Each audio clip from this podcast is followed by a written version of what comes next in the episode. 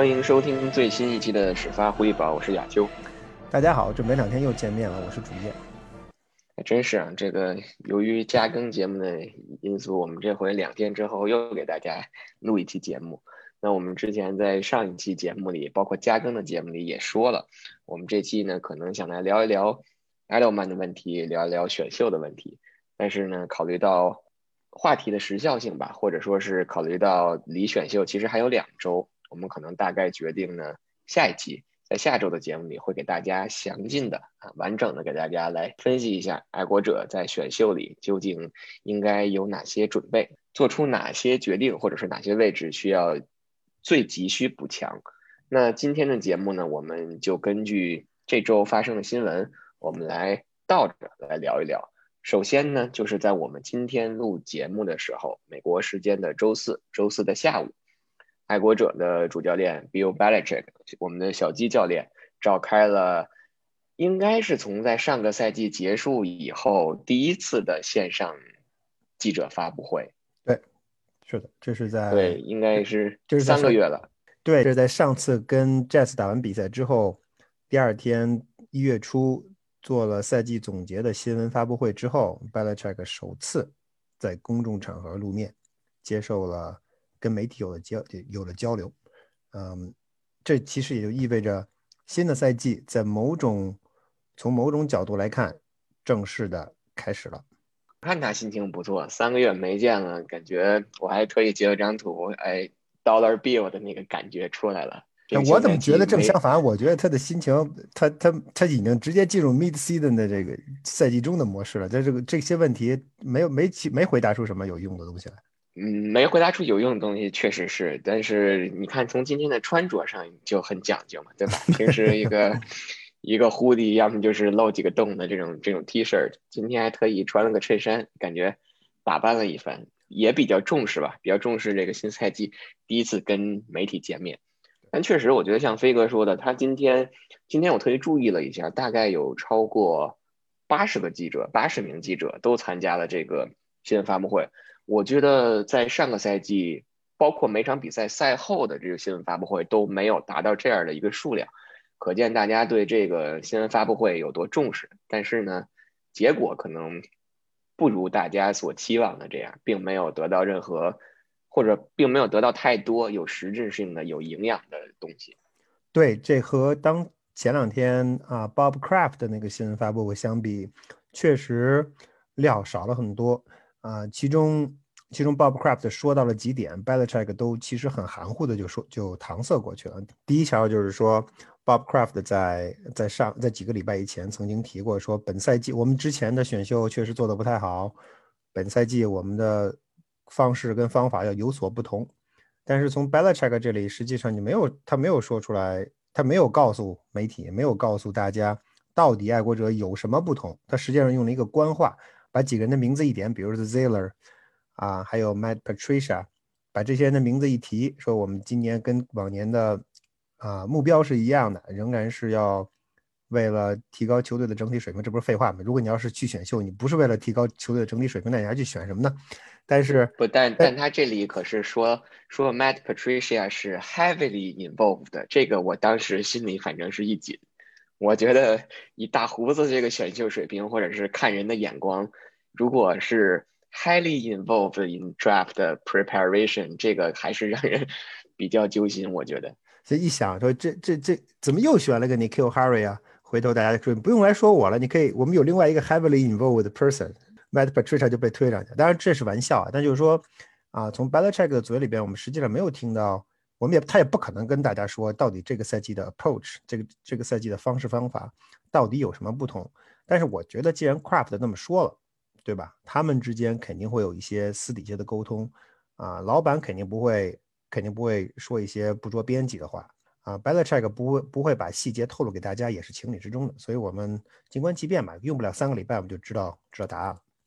对，确实是这样。但是其实，如果你仔细去听这个新闻发布会，我觉得还是有一些，还可以，还是可以从中听出一些端倪的。当然，不是说具体说，我们就爱国者在首轮十五千十五十五号顺位要去选谁，或者说是是要向上交易，还是要向下交易？因为这三种情况 b a l i c h e c k 都说了。就是你不用给我，你不用给我下这个套子，我告诉你我在十五号前卫能做什么，我我向上也可以，向下也可以，我在这选人也可以。但是其实他应该是用了大概四五分钟的时间，相对来说比较具体的给大家阐述了一下，究竟爱国者在每一个位置上，或者是在每一个签位上，究竟是以着什么样的一种。评判球员的标准，或者是以一种什么样的原则来进行这个选秀，我觉得这个也是可能跟其他球队有一些不同的地方。对，是这样。亚秋刚才说的是非常对的，因为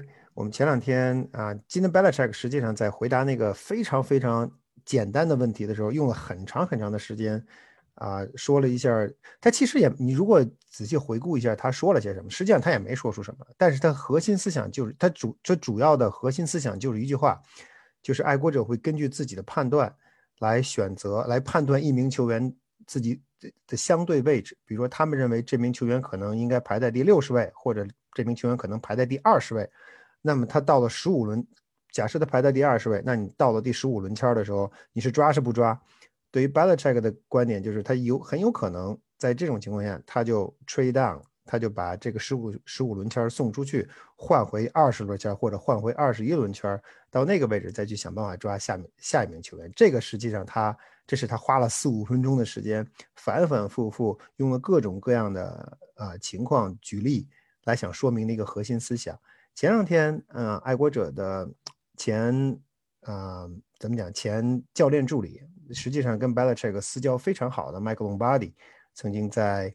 啊，Lombardi 在在一个 podcast 里边也说到了谈到了类似的问题啊，Lombardi 在 Patriots 之前跟 Belichick 在啊 Cleveland 就共事过，然后随后在又来到了来到了 Patriots，所以他们二人之间的关系非常好。Lombardi 跟 Belichick 也一起工作了很长的时间，所以他的观点呃，虽然他现在不在 Patriots 了，但是他的儿子还在。虽然他现在不在 Patriots。但是他和啊他的观点其实还是很有说服力，或者说是很有很有权威性。他就说了一点，说什么说 Patriots 的啊 Patriots 有自己的一套 grading system，他们非常非常相信自己的这个 grading system。具体怎么 grade 的，他没有说，我们也不知道，外人不可能知道到底是通过某些方式、某种某种因素，考虑到很多很多的综合呃综合的信息融合在一起，然后把所有的球员会排一个位。在这个排位当中，爱国者会基本上按照这个顺序来选择自己所需要的球员，呃，所以通过这种方式，爱国者会在选秀当中来做出决定，就是当自己的选秀顺位到的时候，他们会看一下自己的所谓的 board，看到这个 board 上自己想要的球员排在多少位。如果这名球员比自己现在所处、比爱国者目前所处的顺位要低，那他就会选择向下 trade。如果发现未来那他想选的球员的位置，相对因为种种原因，包括其他球队选择的原因，自己想选那名球员的位置，可能我我自己的下爱国者的下一个选秀圈选不到，那那怎么办？那他们就会又选择向上 trade，这个其实就可以解释很多过去过去来看，我们很多大家觉得那不合常理的一些举动，比如说上个赛季 trade up 选了选了 Titan S E S 跟 Dalton Key。为什么会这么做？很有可能就是这个 trading，就是他自己的这个 grading system 在从中作祟。啊，我们他自己是不是有效？是不是啊能够帮助球队非常迅速的筛选出来自己想要的球员，从而让大家让这些球员在让教练组在选秀的这个过程当中迅速的做出准确的判断？我们不得而知。显然效果不是那么好。但是，但是这是如爱国者在选秀的过程中如何运作？显然。通过 Michael Lombardi 的观点，还有 Belichick 今天的一席话，我们其实大概就可以可以探知一二。当然，具体如何操作，我们仍然不知道。对，其实这个是一个挺有意思的话题，就是好像说你有自己的一套打分系统，然后你根据你自己想想拿进来的各种因素，比如说这个球员的天赋怎么样，这个球员的身体素质怎么样，包括我觉得从爱国者的角度，可能还会去考虑这个球员在。场外的一些因素，可能就是说他个人的一一些性格特点，他是比较张扬的，比较爱惹事儿的，还是比较闷的那种类型。我相信所有的因素他们都会考量进去，然后可能会给每一个球员一个大概所属的一个位置。这个球员就像刚才飞哥讲的，可能去年他们给 Devin S S 还有 Dalton King 给这两个球员的排位，或者他们给这两个球员的定位，就是在一一百一百顺位左右。所以当他们发现这两个球员还 available 的时候，还可以去选的时候，然后他们可能手上没有一百轮一百顺位左右的签位，那他们就往上去交易。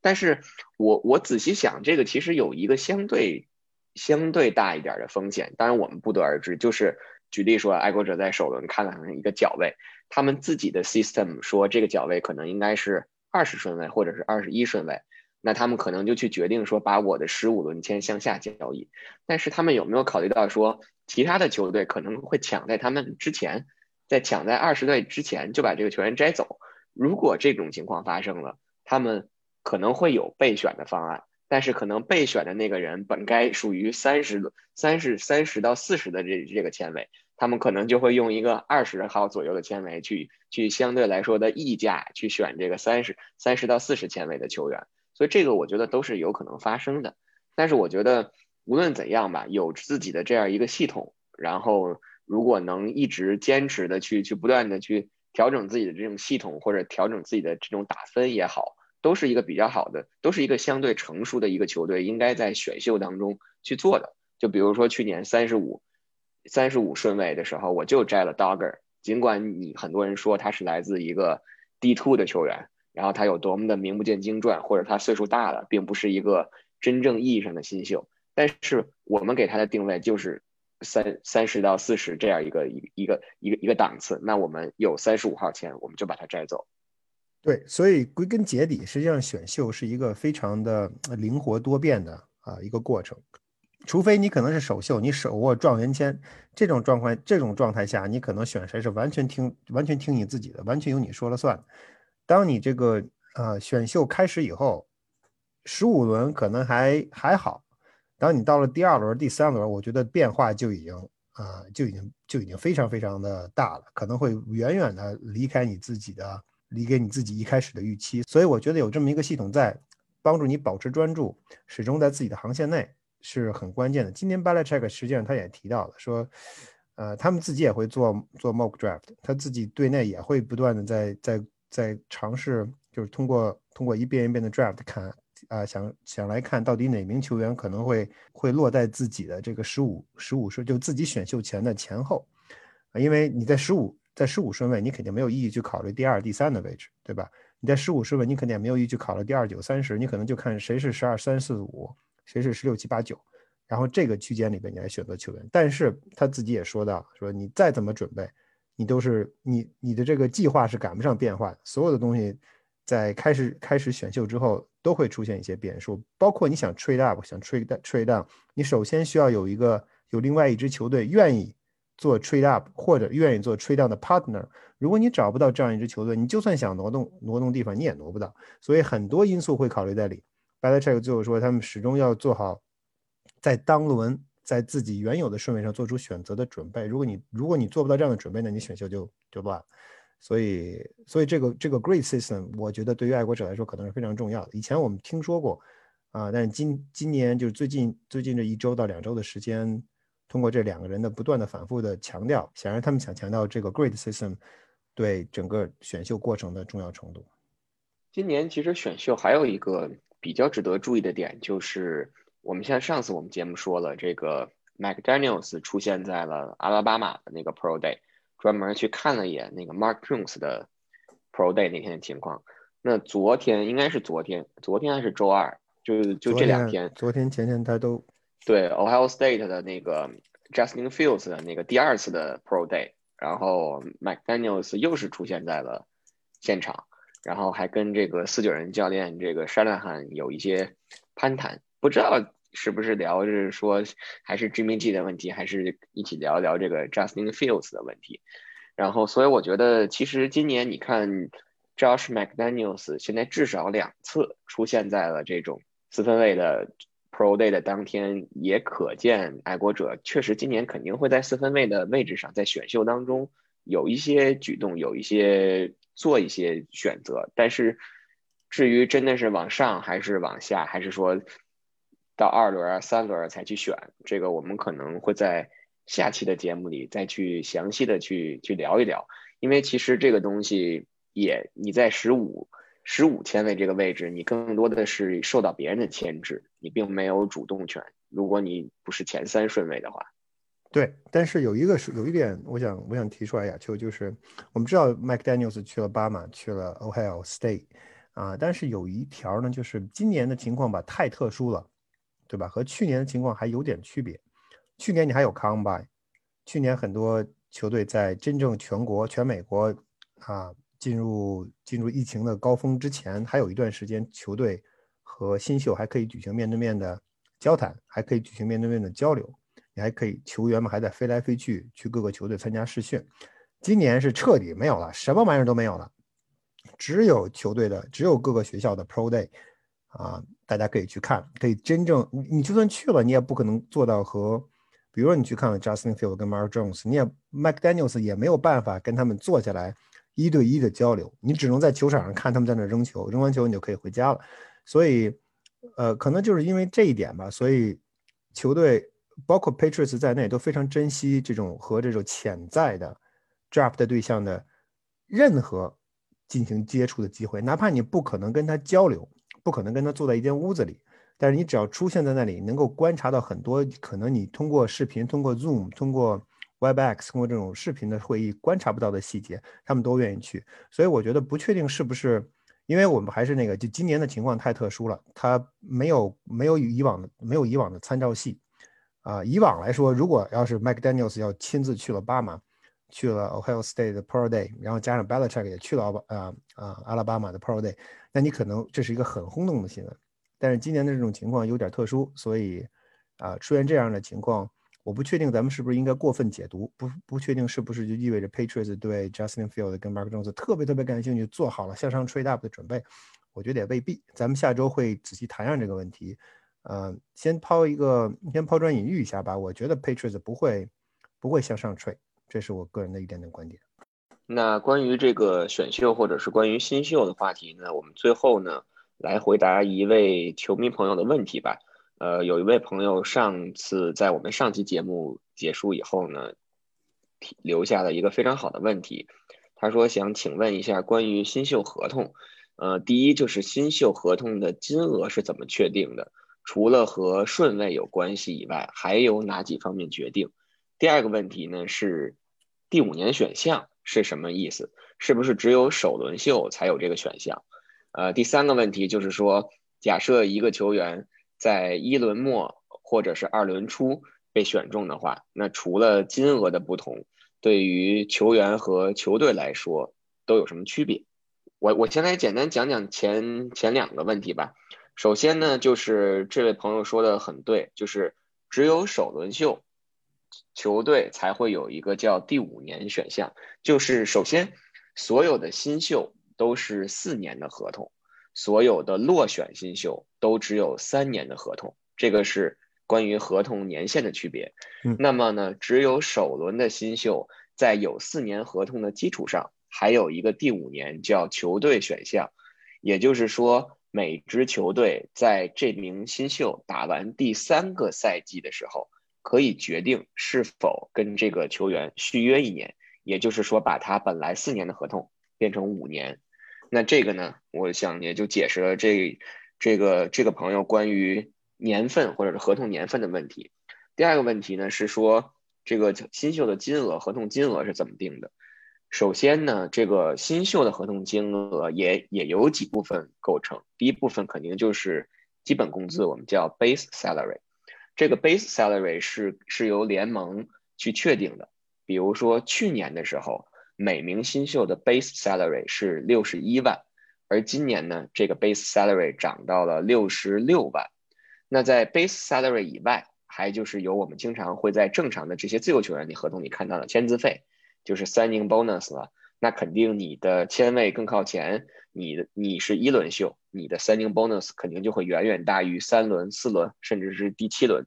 这样这些球员的三零 bonus。除了三零 bonus，除了基本的工资以外，肯定还会有一些 incentive，也就是比如说休赛期的时候会有这个 workout bonus，然后呢，可能还会根据你的表现，你在下个赛季的表现，会有一些你的数据上的这些 bonus。但是大家只要记，我觉得大家要记住的两点吧。啊，我待会儿飞哥可以补充两点呢。第一点就是所有的新秀都有一个基本工资，这就是你肯定可以揣到你兜里的，这个跟你的选秀签位没关，这就相当于是你的基本工资。那去年是六十一万，今年是六十六万。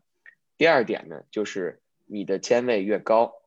你的 signing bonus 相对来说也就越高，你就可以拿更多的钱，因为这是对你选秀签位高的一种。怎么说叫一种体现吧？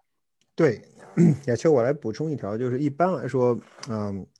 这个 NFL 的选秀的工资是，就是新秀的工资是不是确定？它的最低工资是确定。比如说刚才亚秋说了，去年六十一万，今年六十五万，但是它的啊具体的工资实际上是一个浮动的，是按照看市场行情的。啊，这个最低工资是 NFL 跟 NFLPA 在。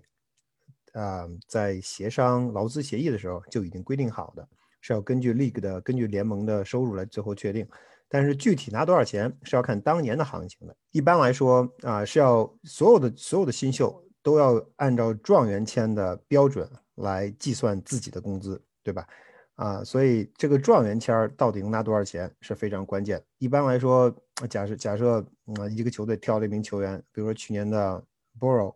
今年的。Lawrence，他们都要跟自己所在的球队签约，他的那个他的那个签他的那个钱一确定，那基本上未来的球员的，就是所有顺序向下球员的工资基本就都确定了，因为他有一个 NFL 有一个计算的方式，嗯，Rookie 们是没有没有权利或者没有资格去跟自己的球队讨价还价的，他们基本上没有讨价还价的空间。他们的，因为他们还是那刚才那句话，他这个钱基本是确定了，这是为了保证球队的利益。同时，啊，因为有这么一个 scale 的 system，有这么一个量化的系统，也在一方面，另外一个方面保证了大多数大多数球员的利益。因为啊，rookie 的这个状元秀的工资肯定不会低，只要状元秀的工资不低，那其他人的工资基本都保证。为什么？因为有一个详细的计算系统来告诉你们，你是第二百五十位，OK，你拿多少钱？你是第二十位，OK，你拿多少钱？你是第二十五位，你拿多少钱？这样每个球员都能拿到自己啊，怎么讲比较公平的一份合同吧。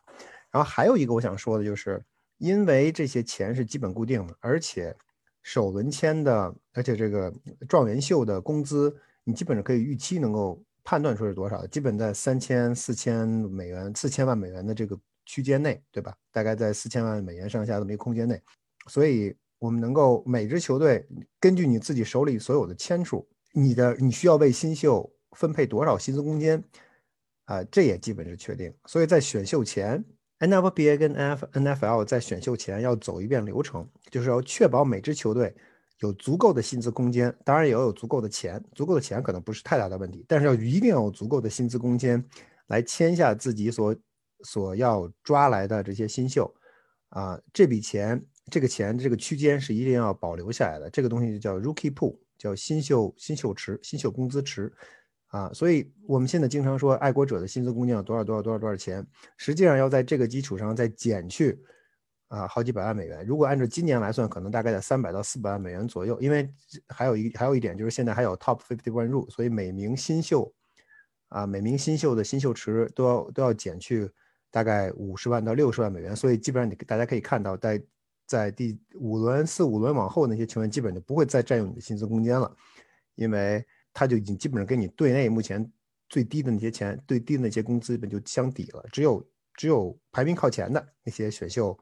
啊，那些那些选秀的被选来的球员才会占用占用真正的你的薪资空间。所以每支球队都要保留一定的选秀池，来保证自己的球队能够在抓来这些球员之后和他们完成签约。那刚才这个朋友好像第三个问题是说，这个一轮末的签位和二轮初的签位，除了这个金额上不同以外，对球员和球队有什么区别？我觉得对于球员来讲，最最大的区别肯定就是钱不一样，对吧？到手的工资是不一样的。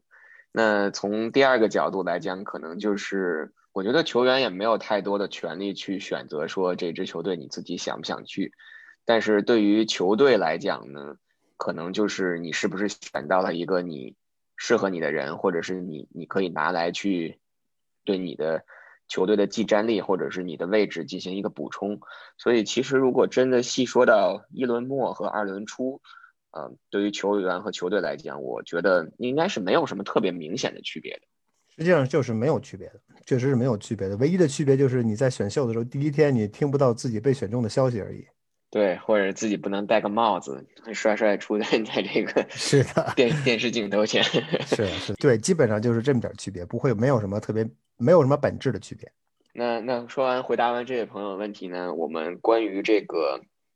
Belichick 今天新闻发布会不还有包括今年爱国者选秀的这样一个大的概述，就先暂时的告一段落。那我们进入到第二个问题吧。第二个问题就是昨天的时候，其实昨天的时候，NFL 联盟应该是公布了一个关于休赛期怎么样去具体安给每支球队下达了一个我们所谓的通知，就是告诉你在这个休赛期在即将到来的这三个月怎么去安排你的休赛期的一些活动。那整个的这份通知，我们就就说通知吧。这份通知呢，大概分成了三个阶段，一共呢是长达九周。第一个阶段呢，其实是四周，也就是从下周一美国时间的四月十九号到五月十四号，这个阶段呢为期四周，球队呢只能进行线上的 meeting，不许这种 face to face 的这种这种见面。那所有的这个球员呢，也不许到这个球队的训练场跟其他的球员，包括教练有接触。但是好像有一点稍好像是放宽的，就是球员可以使用球队大本营的这个健身房，就是你还可以去到这儿进行力量训练。是的。但是呢，还要在俱乐就是球队的这种安排下，尽可能的保持社交距离，还要刮鼻子做测试每天。对，每天要做测试，而且还好像还要鼓励大家都先去去接种疫苗，不管是球员还是教练还是球队的工作人员。那第二阶段呢，其实只有一周，就是从五月十七到五月二十一这一周呢，还是只能允许进行线上的这个 meeting。但是呢，好像是有一些球员可以跟教练到这个训练场，他所谓的叫一些 on-field drills，一些特殊的训练。那第三个阶段呢，就是最后的四周，从五月二十四到六月十八，这个四周当中就会有我们经常常说的，就是所谓传统的那个 OTA 了，十天的 OTA。这个 OTA 应该说是强制参加的，必须参加的，是的。这个这个阶段就是强制参加的。这个阶段呢，也可以进行线上的 meeting 或者是线下的 meeting，这个就是由球队来自己选择的。那所所以说呢，整个的这九周的时间里，其实只有一个 OTA，我们所谓的传统这个 OTA 是你必须去强制的，其他的其实还是自愿参加，而且还都是要求以线上的形式进行。那针对这一点呢，我看昨天爱国者的球员也通过 NFLPA，通过球员工会发布了一个声明，就是说可能。应该说是绝大多数球员，或者是部分球员会选择在这个休赛期不参加这种，就是不亲自到球队的基地报道去参加这个训练营，而是选择继续线上来准备这个新赛季。这实际上是某种程度上是说明了一点，就是球员和啊球队或者是和联盟之间的互不信任。然后同时从某种程度上也是也是目前。目前美国啊，还是美国现美国美国的抗疫现状的一种反应，就是虽然大家都在打疫苗，虽然这个死亡率仍然逐渐在下降，和医住院人住院人数也在逐渐下降，但是感染人数并没有特别大的缓解啊。有些州，比如说马萨诸塞州的感染，呃，每每天的日增的病例数仍然是在啊一千五到两千之间，所以大家其实情况有所好转，但并没有像。预期的那样好的很快，所以这也是为什么球员不愿意，嗯，在短时间内回到球队的训练基地来参加来参加新赛季的这个呃备战工作的原因。嗯，我觉得这是完全可以理解的。嗯，我们在这里待了很久，呃，尤其在过去的一年时间里边，我们其实也也看到了很多各种各样的情况，对吧？嗯，所以大家有这样的有这样的想法和有。球员们有这样的担心和这样的顾虑，是完全完全完全可以理解的。哎，我看，但是好像昨天那个声明里好像提到了关于超级碗这个事儿，我们还值得值得聊一聊。这个态度好像是第一次发生了这么大的变化，从来没有见过他们这个在这么早的时候说出这么大的话，对吧？一般来说，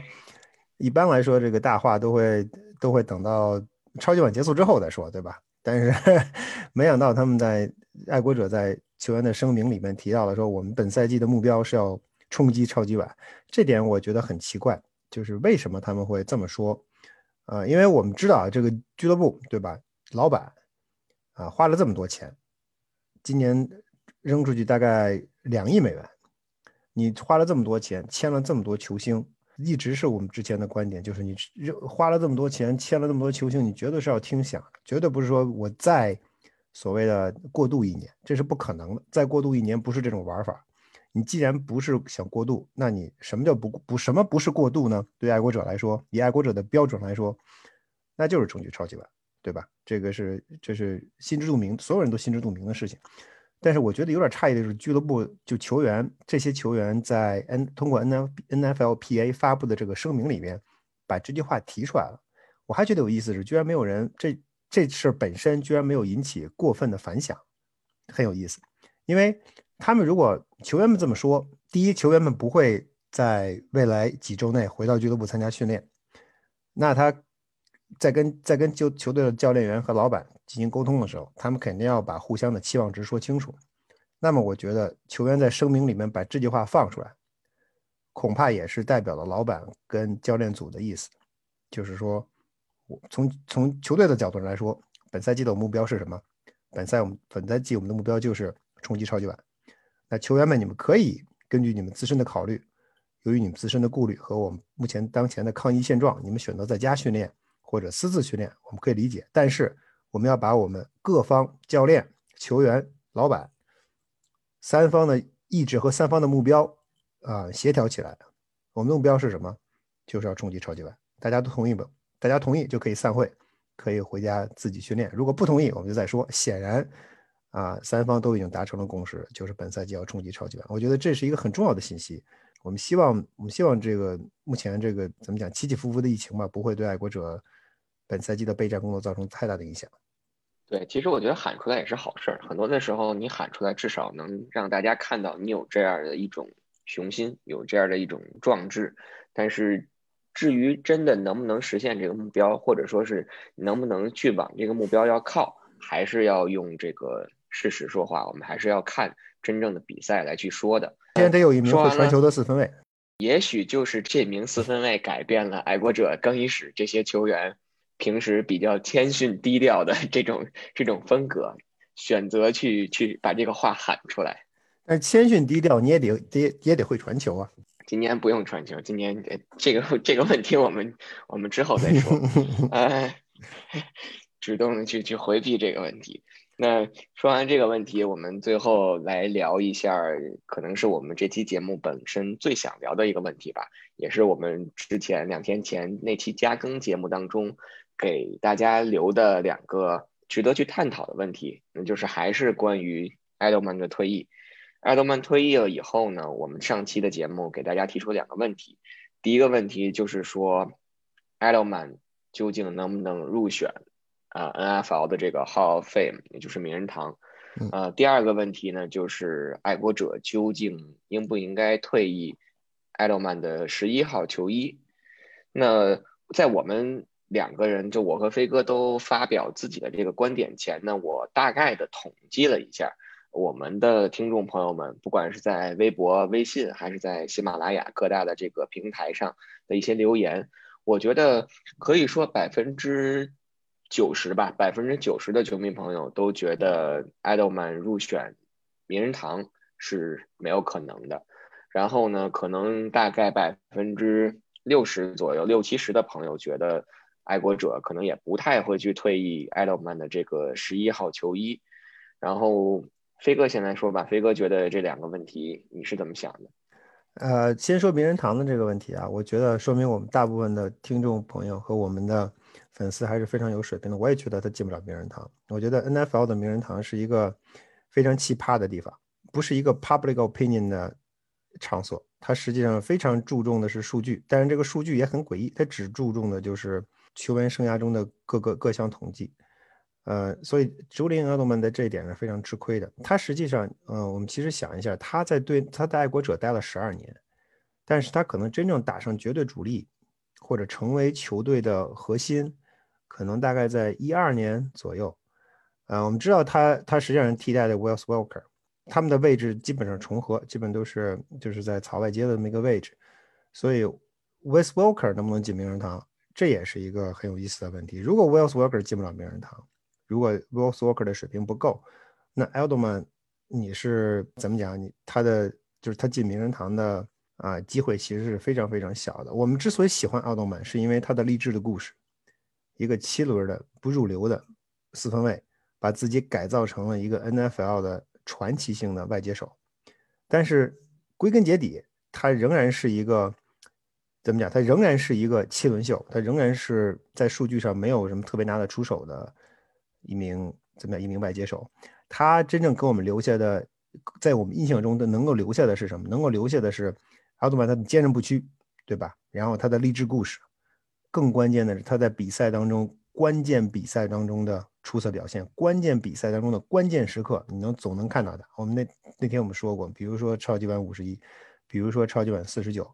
包括跟 Ravens 的啊 Divisional Round 那年的季后赛的传球。可是这些在在你进入名人堂的道路上，实际上是没有效果的，或者是起的作用是不是很大的？你真人名人堂真正看重的还是你的技术统计，他的技术统计并没有那么出色，没有入选过 Pro Bowl，对吧？虽然你有过一次超级碗的 MVP，但仅此而已。所以很遗憾，我也觉得他进名人堂的资格是怎么讲？我觉得他的资格是够的，但是他肯定是进不去的。当然，我们我们说的资格够是通过是站在立爱国者的球迷的立场上出发。然后，朱林奥特曼是完全有资格，通过种种考虑，他完全是有资格进入名人堂的。但是他肯定是进不去的，因为没有人会投他这一票。因为如果要投他的话，这个进入名人堂的手续就更乱，就像我们高考一样嘛，对吧？大家都说高考不好，高考不好，但是毕竟你有一道考试题那儿摆着，所有人都通过同样的测试，是标准化的啊。所以，朱林奥特曼进名人堂的可能性确实是不大的。但是，只是我觉得爱国者球迷吧，会给他会给他比较公平的评价。对，我也同意飞哥。我觉得首先要觉得咱们的球迷都非常的有水平，就是确实朱连埃德曼不应该被选入这个名人堂，或者说他的这个资格，从不管是从数据上角度来讲，还是从表现上角度来讲，都都都都差一截。因为首先，我觉得两两球表现上是足够了，但是从数据上还差一些。好，那就是我们说表表现上是足，表现上对于爱国者来说是足够的。但是联盟他看你的是数据啊，对吧？但我但我插一句啊，你想一个一个 touchdown 和另外一个 touchdown，它实际上是在数据上看着一样，但真正到比赛里面就不一样。你请继续吧。对啊，所以帮助爱国者帮助我们拿到了超级碗，帮助球队在最关键的时刻力挽狂澜。但是联盟不会去 care 你你是不是帮这个球队 拿到这个超级碗，或者是你你接到这个大阵，联盟。在更多的时候，在名人堂这上是一个数据说话的，是的，这样的一个标准。对的，爱国者或者说 Idolman，应该说 Idolman，他的本职工作是什么？他是一个外接手。那如果你去看 Edelman 的数据，尽管他零九年就加盟了爱国者，但是其实他真正的打上外接手，就像刚才飞哥说的，可能要到了二零一三赛季。那你作为联盟的一个外接手。你没有每个赛季都能拿到千码，你的数据上就是没有说服力的。埃德曼只有三个赛季，一三年、一六年、一九年，每隔三年才能拿下一个千码赛季，而且他二零一七年还因伤整个赛季都报销了。在这种情况下，他的数据真的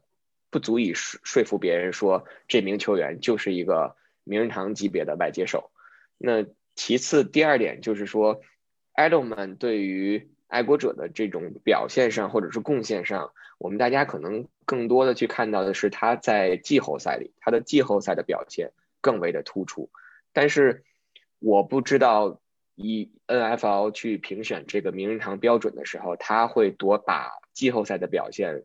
拿进来多少去考虑。因为如果你去考虑季后赛的话，我觉得首先相对来说是是一个不公平的。因为你每个赛季，你以前只有十二支球队能进季后赛，现在 只有十四支，但你其他的那些球队的球员，难道因为进不了季后赛，没有季后赛的数据，就足以去参加这个评选了吗？所以我觉得，我可能想表达的一点就是，归根结底就是，爱豆们对于爱国者来讲是一个名人堂级别球员，但是可能他确实没有这个资格，或者是他的数据远远的不足以支撑他进入联盟的这个名人堂的候选。对，那看来我跟飞哥，还有包括我们所有的球迷，基本上百分之九十五的球迷，在这个问题上还是可以达成一致的。我们都还是希望他进，但是我们也理智的知道，很多的时候，现实还是很骨感的。你尽管你的理想很丰满，是的，对吧？那第二个问题就是，我们说爱国者会不会退役埃罗曼的十一号球衣？其实，在这个问题上，我觉得在我这看来，答案也是否定的，因为。首先，我我去查了一下，爱国者到目前为止一共只退役了七个球衣。那这七个球衣里面，七件球衣里面，离我们现在最近的一名球员就是一九八七到二零二二零零零赛季效力于爱国者的那个 offensive tackle Bruce Armstrong。然后其他的一其他退役的那些球衣，绝大多数都是六七十年代的那些球员。我插一嘴，亚球，这个这个这是有一段历史的，因为爱国者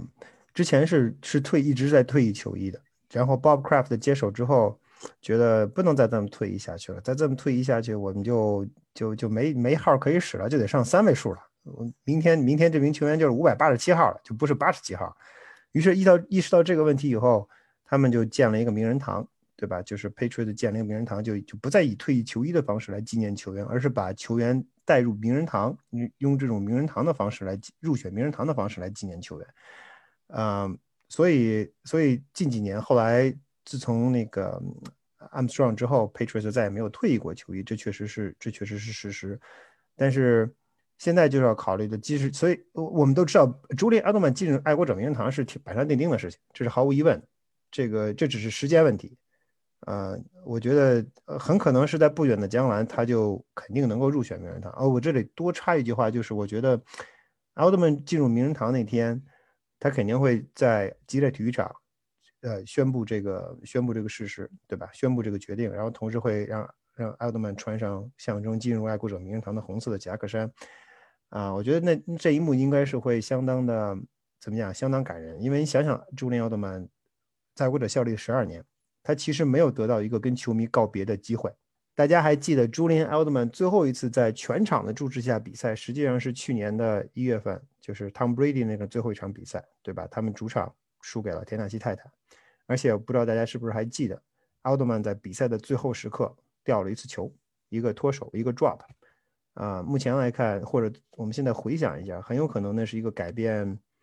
那个赛季命运的掉球。很有可能也改变了历史，对吧？如果他要是没掉球，拿下了首攻，很可能佩彻就赢了田纳西。以后怎么样，我们都不知道。整个事情也许会朝另外一个方向发展，当然这是这是后话。可是就说那是实际上对于球迷来说，当时当场比赛的焦点肯定不是奥特曼，当场比赛焦点是 Tom Brady，然后同时又输掉了比赛，赛季结束，所以他没有得到一个，或者球迷们也没有得到一个真正跟朱连奥特曼告别的这样一个机会。所以我觉得，当他入选爱国者名人堂的时候，呃，全场的情绪应该会被重新的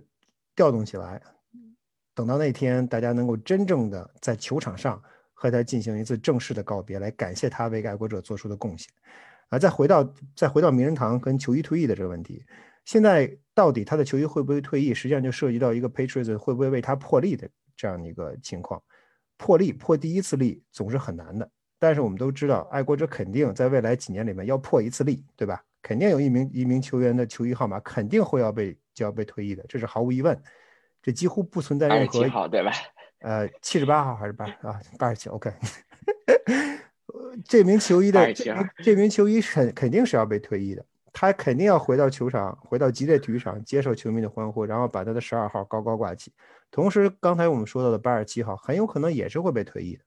这两个，这十二号是百分之百会被退役的，所以有了 Tom Brady 这个标杆在，那你这个这个先例就破了。剩下的问题就是，到底怎么才能够，就到底什么情况才会再继续被破例？十二号退役，如果你要退役八十七号，呃，退役十一号就并不是一件非常不可能的事情，因为毕竟他在啊他在爱国者的这第二王朝的第二第二波崛起的过程当中和第二个的延续的过程当中起到了非常非常关重关键的作用。嗯，他跟 Dion Branch 当时还不太一样，就是在上一次在 Super Bowl 拿到了呃 MVP 的 receiver 还不是完不太一样，因为 Dion Branch 还没有达到，在我看还没有达到他没有达到朱林奥特曼的高度，尤其在球迷啊心中的高度，包括在球队内部呃对他的呃仰慕或者对他的褒扬上，我觉得 Dion Branch 都没有跟他在同样一个水平线。啊，朱林奥特曼在。在爱国者内部，我觉得他的地位已经非常非常高了，所以，呃，我并不觉得爱国者不会为他破例。我觉得退他球衣号码的可能性仍然存在，因为如果他是第一个人，对吧？他如果是将被第一个退役球衣号码，我觉得这可能性不太大。但是你之前显然要退役十二号，很有可能还要退役八十七号，那最终会不会再去再去 pick up 退役十一号？我觉得到那个时候，你既然你有了十二跟八十七号帮你打前站，退役十一号很有可能就顺理成章的就完成。呃，因为毕竟作为一个一个王朝一个时代的收尾，呃，他们这三个人，呃，是有特殊意义的。所以，呃，我希望我希望 Patriots 退役朱利奥特曼的十一号球衣，我希望如此。确实吧，我觉得十二号肯定是肯定是要退役的，但是。可能十一和八十七这两个号码，我觉得都不太可能会去退役。如果即使即使破例的话，破一次例的话，也可能只是为这个十二号去破。但是这个东西确实就像刚才飞哥说的，那十二号十二号退役的情况下，如果八十七一退，那我觉得十一就一定要退。但是如果八十七没退的话，那可能十一也也不太会去退。那这个东西我们就只能。留给时间去去见证了，因为可能爱国者应该是，嗯，他是应该是在什么时候才能正式的把这个 Edelman 就是加到爱国者的这个名人堂里？是是有几个赛季的这个限制吗？他应该到二零二二零二六赛季他就可以进了，但是他是不是二零二二零二六赛季能进还不好说嘛，因为毕竟还有很多前面有人排队，但我觉得他不会太远，因为。因为我们知道爱国者名人堂的选择，第一是球迷投票，对吧？第二是是媒体，媒体进行选择。他到二零二六赛季可以，二零他到时候可以啊入选的时候，球迷还没有忘记他，cover 他的记者们仍然记着他。所以，我他如果不是第一年，我觉得也会是第二年进入爱国者名人堂。嗯，哎呀，希望我们到时候也能投一票啊！如果我们有这个机会，我们到时候手脚都可以投票。如果对，如果是这样的话，我们也希望我们能投出这一票。呀，我觉得从这一点来看，他他如果能够在首年进入名人堂，能够进入爱国者名人堂的话，啊，对他来说，我觉得也是很公平的一件事情。因为啊，其实，在这一点，就是在爱国者名人堂投票上，其实并不看重数据。呃，我觉得呃，跟跟 NFL 或者跟跟 Pro Football 的 Hall of Fame 不一样，Patriots 的号。在选择的时候，更看重的是这支这名球员对这支球队的影响，对这个地区文化的影响。所以在数数据不能说不重要，对吧？但是数据到底有多重要，显然不如不像 Hall of Fame 啊投票的时候那么重要。所以我觉得朱利奥特曼入名人堂应该会非常非常快。对啊，都就突然说到这个，我这两天其实也看有一些球迷在说说会不会像这个 Edelman 像。Gronk 一样说了退役，退役一年，然后又复出，然后结果去南下找自己的老大哥去谈判，又跟 Tom Brady 重聚。其实从我自己的角度来讲，我觉得事儿，我觉得这件事儿发生的可能性为零，而不是几乎为零，就是等于零。因为我觉得从 Edelman 的角度，他是一个对于爱国者来说是非常忠诚的，就是他的忠心可以是打满分的。而且他这个膝伤到了三十五岁的年纪，他打不了了。他不是因为说他在觉得自己在这个球队混不下去了，没他位置了，而是真的会影响到他的这个可能未来退役以后的这种剩余的，就是球场外的这种生涯或者是生活的，他才会去选择不得已而退役的。所以在我这儿看来，我觉得他去坦帕贝的几率就是零，而都不是几乎为零。亚秋用两个字来评论，或者用用两个字来预测这个这事儿会不会发生？那就是绝对不可能，绝对不可能，不可能发生这种事情。我觉得跟他的情况跟 Tom Brady 和 Gronkowski 还是情况是相当相当不一样。就像亚秋你说的，而且，呃，Edelman 并不存在去其他地方证明自己的动动力，他他已经完成了一个，实际上完成了一个几乎不可能完成的奇迹。在他从他自己个人而言，啊，从他对球队的贡献而言，都是非常非常了不起的。所以，我这这我觉得纯粹是无稽之谈。对我可能说一句可能可能会比较招招大家讨厌或者招恨的话，我觉得说说说埃德蒙去这个海盗去 Tampa Bay，更多的是一些就是起哄的球迷，想看热闹的球迷。但我我相信，就是爱国者的这些球迷，我们自己的球迷。应该在这个问题上还是能非常理智的，就是认，就是能够辨别出他跟 Gronk 当时的情况还是有一些不同的。对，我觉得从某种意义上说，假设如果我们这么问 Eldman，或者是把这个问题提出来做一个正式的正式的问题抛出去的话，实际上对于球员，我觉得某种情况情况下是一种不尊重，因为他其实他把在很多场合，包括他在最后的。视频里面，他把在他的退役退役视频里边已经说的非常非常清楚了。如果你还这么想的话，那就是我刚才说的，实际上对他本人的也是一种不尊重。对，呃，扯得有点远了，但是这个东西我们可能也没有必要去这么这么认真的去讨论这件事。但是我们还是希望艾德曼在退役之后，他在他的人生的这个下半阶段吧，第二第二第二个半场能够过得更。更更丰富多彩一些，因为他自己也有自己的 business，有自己的公司，然后他大家也看到了，他连自己的这个退役的视频都做的那么精彩，还放个彩蛋，所以我觉得他，所以我觉得他可能在这个经商方面也也也是有自己的独到之处的，也许过两天就出了一个 J E Eleven 的品牌了，对吧？是，就像 T B 十二一样。呃我那天还买了他一件呃，买了他一件 Foxborough Forever 的呃的 T 恤，还不知道什么时候能寄来。然后包括他写，他做了很多，对，包括他写的那个写那个书也很有意思，Flying 啊，Flying High One Two Three 我都有，呃，我看起来非常好玩，而且现在给孩子讲讲也挺有意思。哎，大家看出来吧？其实其实飞哥他不是 TB 十二的粉丝，他更多的是 Julian Edelman 的粉丝。好，那我们这个。这个节目，这期节目还是以一个相对轻松的一个一个结尾收场吧。那新赛季的脚步越来越近了，啊，选秀也近在眼前，非常期待跟大家再一次见面。那我们今天的节目就到这里，感谢大家的收听，谢谢大家，再见。